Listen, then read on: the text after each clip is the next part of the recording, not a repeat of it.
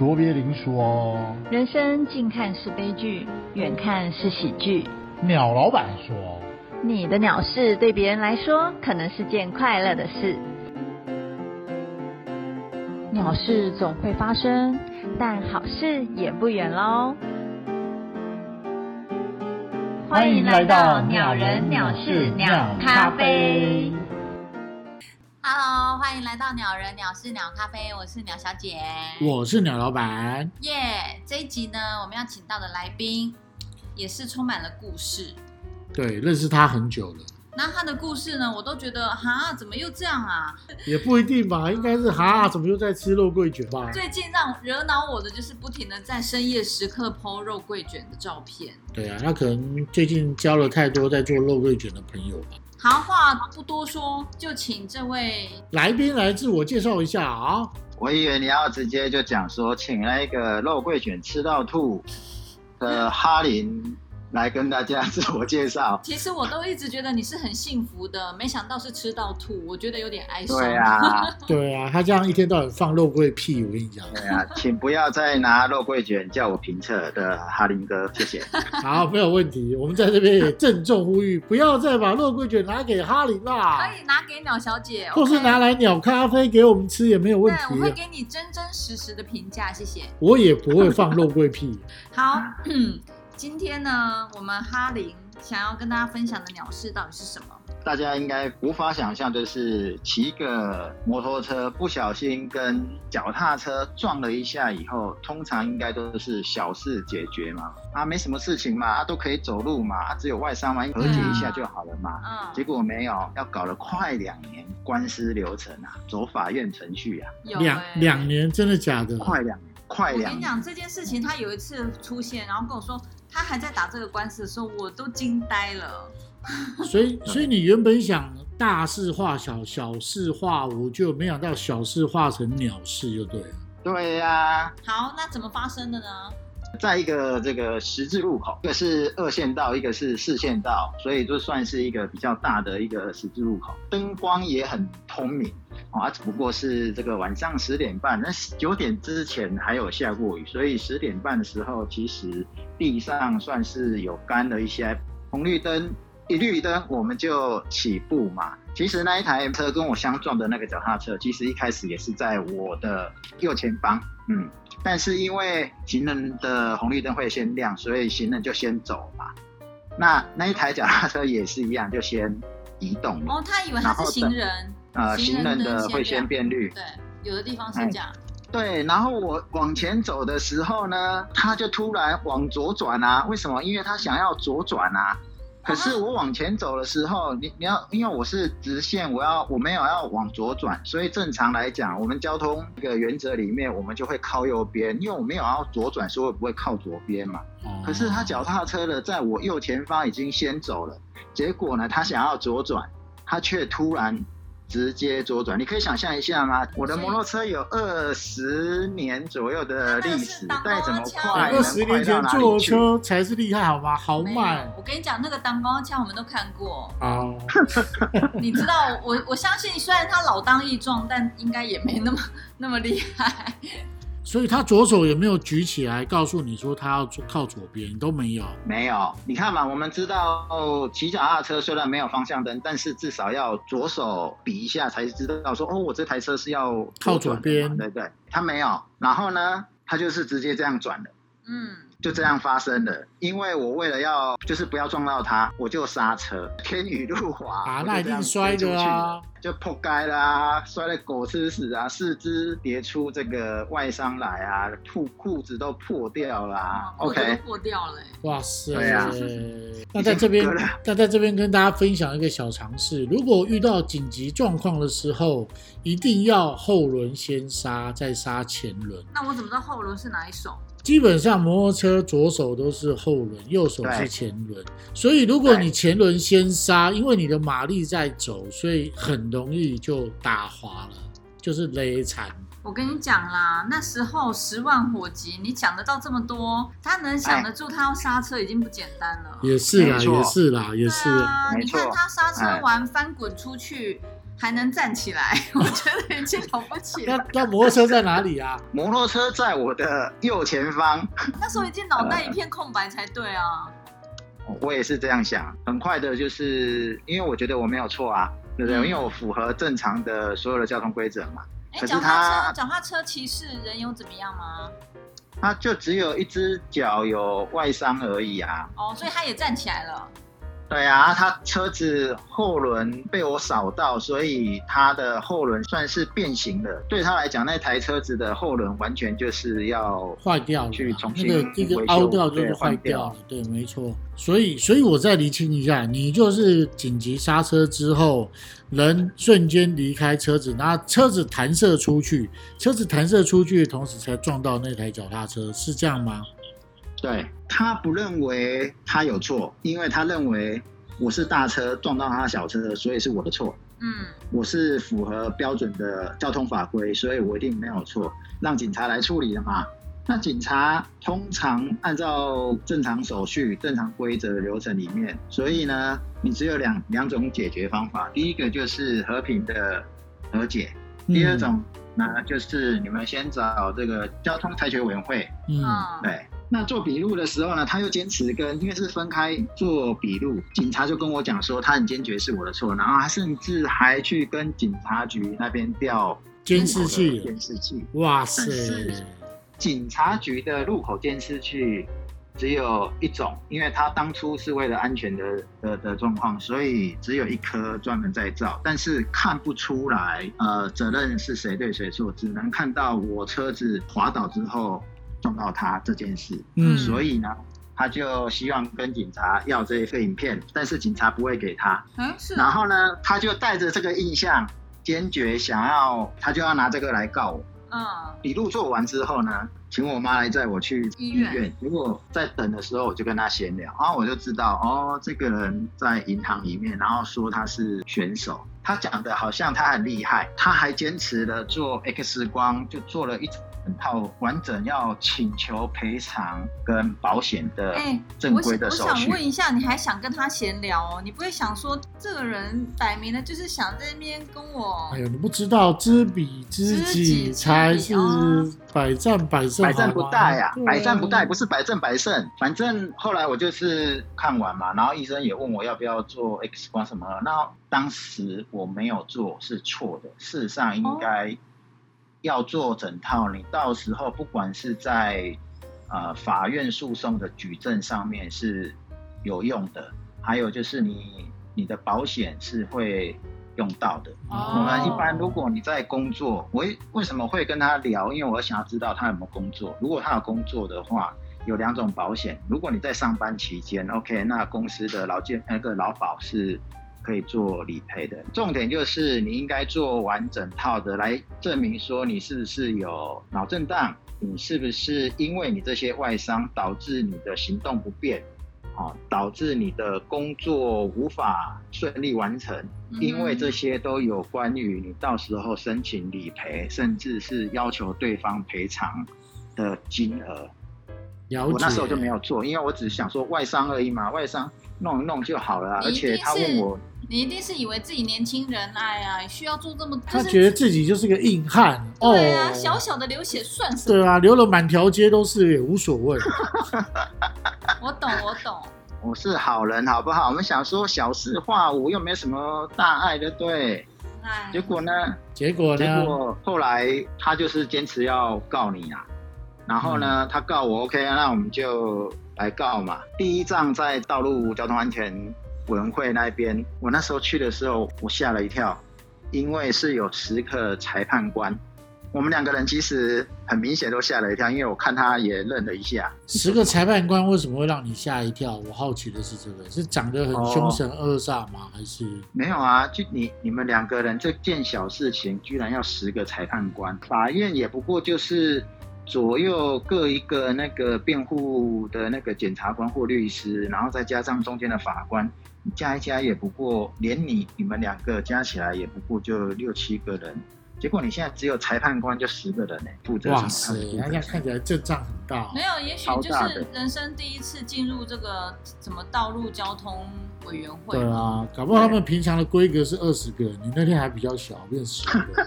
没有，重点还不是这个，重点是我刚刚说去警察局的时候，他看监视器只有一颗，对不对？对，我们那天放了慢动作，而且是不同角度给我们看，就好像那个八点档那个台步啊，被车撞了以后还会重播好几次的那种概念，你知道吗？你怎么撞从前面、从，后面，面、从左边，你撞了他好几次就对了啦。对，哇塞！当下裁判还有问问题，为什么？因为就是看着这个影片来说话。嗯，那我的那个方向就是限速时速，就是限速就是六十，所以你只要六十以上，那一定责任在你。可是我是六十以下，就好像你刚才讲说，为什么这个冲劲摩托车的冲劲这么大？可是我在合理的范围，所以不是我的问题。好，你刚刚也有问了一个，就是说他有没有打手势，或者是请，就是表示他要左转。从镜头里面可以看到他曾经头往后看了一下，好哦，看了一下呢，裁判就问说，他就直接问对方，因为他按暂停，就问他说，你你看了多久？他就跟他讲说，呃，很快。他说，对，正常来讲要看多久？然后呢，因为正常要看多久？要读秒，至少要读超过五秒之后，然后呢打手势才能左转。他不是，他是头看了一下以后就直接左转，就是中间没有时间差很短，就是低于一秒以下。是嗯裁判官就讲说这样不行，而且呢你是应注意而未注意，就是你应该要注意这件事，但是你却没有注意，嗯然后你就直接转了。然后他也被指正了一件事，他说你是左转车，你一开始就要往左边走，你不应该去那一边。这时候他就讲哦，他就说啊，我因为我想说要带转啊，然后啊，也被判判 out 嘛，就是百分之百的责任在他身上。啊好啦，那理论上是不是应该就终结了？对啊，没有，我们这位年轻人呢，就是坚决是裁判他们判错的，然后就是觉得我一定是错的。哎，我想问一下，我想问十个人，十个都觉得是他错，对不对？对对对对，哇，他还十觉得他们错，十个是裁判官哦，啊，还有一个主持的哦，主持的那个总法官啊，总裁判官啊，总共十一个，十一个裁裁判官，那所有十个裁判啊，全部判他那个责任在他上面，嗯。所以百分之百我完全无肇事责任，嗯，无完全肇事责任不就是一次就 OK 了吗？对啊，你心里一定想。你心里一定想说，哇，这个一次就可以结束了，没想到他啊，对还、对对对，哦，他坚持要告，然后呢，他在因为在法律程序上面呢，你去裁判完以后，他还会问你要不要和解，他就坚持不和解，他就是要告你就对了。是对那你，那时候怎么想啊？你那时候心里是怎么样面对这个啊？我觉得说怎么那么那么晒，你没有想要殴打他吗？好想揍他，好不好？真的暴力，暴力不能解决问题。我们要在节目呼吁，暴力不能没有，我们只是说。那时候心里有没有想打他，并没有真的打，好吗？小剧场而已。对对对。，OK。哎，不好意思，你刚才要说什么？超想掐死他的？哇塞，然后呢？后来正式进入庭审，庭审就是你之前的和解的他都不愿意嘛，所以那就直接进入了啊、进入的时候呢，他还跟法官靠腰说，那个交通裁决委员会呢不公平、不公义。都被你勒都被你那个贿赂了，对不对？他没有，他说我是司法黄牛、司法送棍。哈？他说，对他他是这样形容的。天哪，为什么啊？他有去收集资料吗？还是我不知道是他收集资料还是他的朋友收集，因为从过程对话就是法法官跟就是在法院上，在这个辩答的过程里面啊，你就可以知道他有找他的可能有懂法务的朋友来咨询过，然后他在答辩的时候都有拟好稿，所以看起来很有模有样啊。跟日剧那个好像可是。你有常进出法院吗？我常就是之前也有几次车祸嘛，啊，我就讲嘛，每次车祸，你每次车祸都要去法院哦。对啊，如果你有错，你就及早认错嘛。啊，我们是正常合理的法规下，那当然就是我们每次进出都一定会获胜出来嘛。哇塞，对啊，我没有还有想到，再不然就是和不和解而已啊。我没有想到你的这个记录达人达人，真的哎，怎么回事？你是不是你就到有没有去拜拜啊？我我觉得摩托车换一下好了啦。对啊，那台摩托车可能有点有点状况，我觉得 你要不要换一台比较好啊？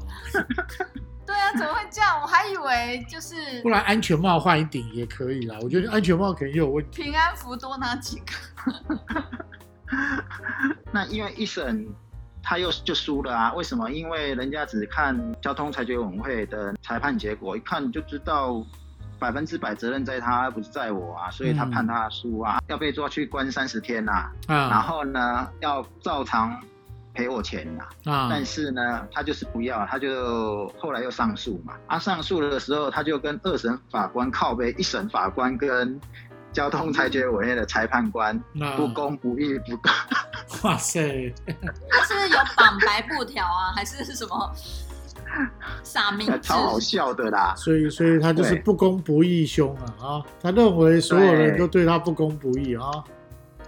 对啊，第二审的话，法官就讲啊，他说你是你懂法律，还是你朋友懂法律，还是我们现场懂法律？他说，嗯如果你真的懂法律啊，你应该好好请一个律师，不是用那种以偏概全的。例如说，脚踏车是按照行人的交通法规，没有。脚踏车其实跟机车的法规是一样的，全名我有点忘记了，但是它是一样的。反正就机车跟脚踏车是同一个法规就对了。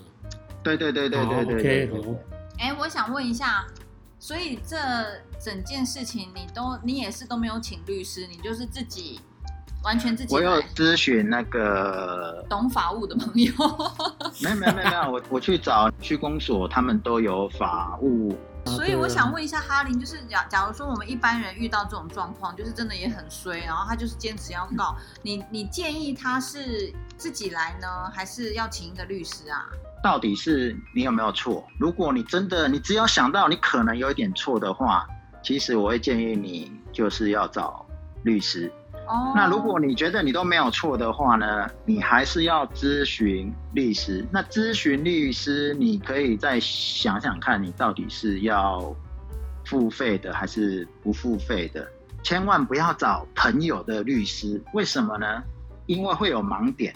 第一个呢，你的朋友真的有律师执照吗？哦，然后第二个就是律师他们专长有很多，所以不见得你讲的车祸刚好是他的会的强范围。项对啊，有的可能是商务的啊，有的可能是遗产的啊，对啊，哦。离婚的啊，不要找朋友，还有一个状况就是朋友一定会挺朋友啊，对不对？立功前我顶个立功丢丢丢东西丢，但是实际上可能不是，因为在整个法院的过程的时候，他就跟他讲说，我朋友是法务做呃做过法务啊，他说怎样怎样啊，然后他说，那你叫你朋友来啊，对啊，法你官怒就你就。请法法务来，到底是他比较懂法律，还是我们现在在这边采那个法院上面的现职人员比较懂法法律？哦你知道吗？那个呛的我都觉得很好笑。如果当场可以录音，我一定会播出来给大家笑。到后来他也要赔我大概一万八左右，所以我一开始要他赔一万八，他不要嘛。他他恶劣到什么程度？他只想要赔五千块，所以一定不想和解嘛。好啦，那所以总偷偷不知到后你看来他要赔两万五，再加一万八。对，所以是不是得不偿失？还有他自己脚踏车的后轮八千块，哦，对，啊，我们刚才不是说我我在医院有稍微跟他聊了一下嘛，所以我知道他在银行工作嘛。那、银行我们会认为说银行应该是很谨慎的才对啊，结果你居然没有去换算到说走这个官司他要请假。你看我们官司这样走下来一年多，我们至少开了快十次庭，一次庭他就要请掉一天的假。对啊，为什么他要这么执着啊？好奇怪哦。我不知道，小小的观察，我觉得可能那台脚踏车对他来讲有很重要的意义啊。你看，你说他有火箭筒，搞不好那是他第一次载到梅亚的脚踏车啊，对不对？那这个对他人生的成就来说是一个非常重要的不管怎么样，标这个可能就是一个执念，所以这个故事就是要用哈林的例子告诉大家说，如果遇到类似的事情，你要怎么样自保？这件事情让你学到了什么呢？多撞了几次，你就很有经验。没有在开玩笑，但是就是刚才你讲的，你呼吁的这这三件事是很重要，就是你当下一定要冷静，然后第二个就是刚才讲的，你要找专业的人员，就是律师。如果你要随便网络上找，你要货比三家。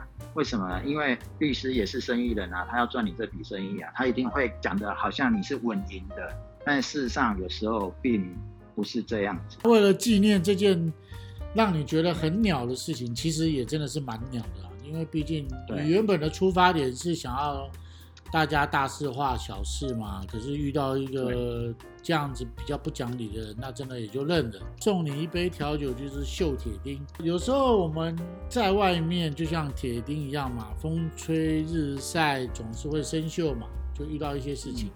可是如果你能保持自己的本质，然后让它不要因为发生锈而坏掉了，我觉得这才是一个比较好的态度了。哈林虽然遇到这么多鸟事，可是毕竟他还是愿意用大事化小的心态去跟大家来达成一个解决的方他法也。是相信人性本善啊。对他，他还是不想要，啊对他他是好人，他是好人。对，你是好人，所以我觉得这是一个很棒的地方，就是说虽然鸟事发生了，可是你还是愿意用一个比较正向的方向去跟大家面对，我觉得这是很好的。喝进去会觉得嘴巴咸咸的，不知道是泪还是血。好好好，谢谢鸟老板。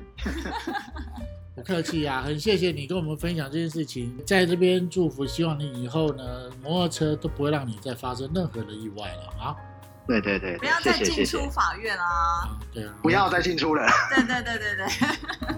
好啦，那鸟人鸟事鸟咖啡，我们非常谢谢哈林今天来接受我们的访问，那我们下次见喽，谢谢哈林，拜拜，拜拜。拜拜。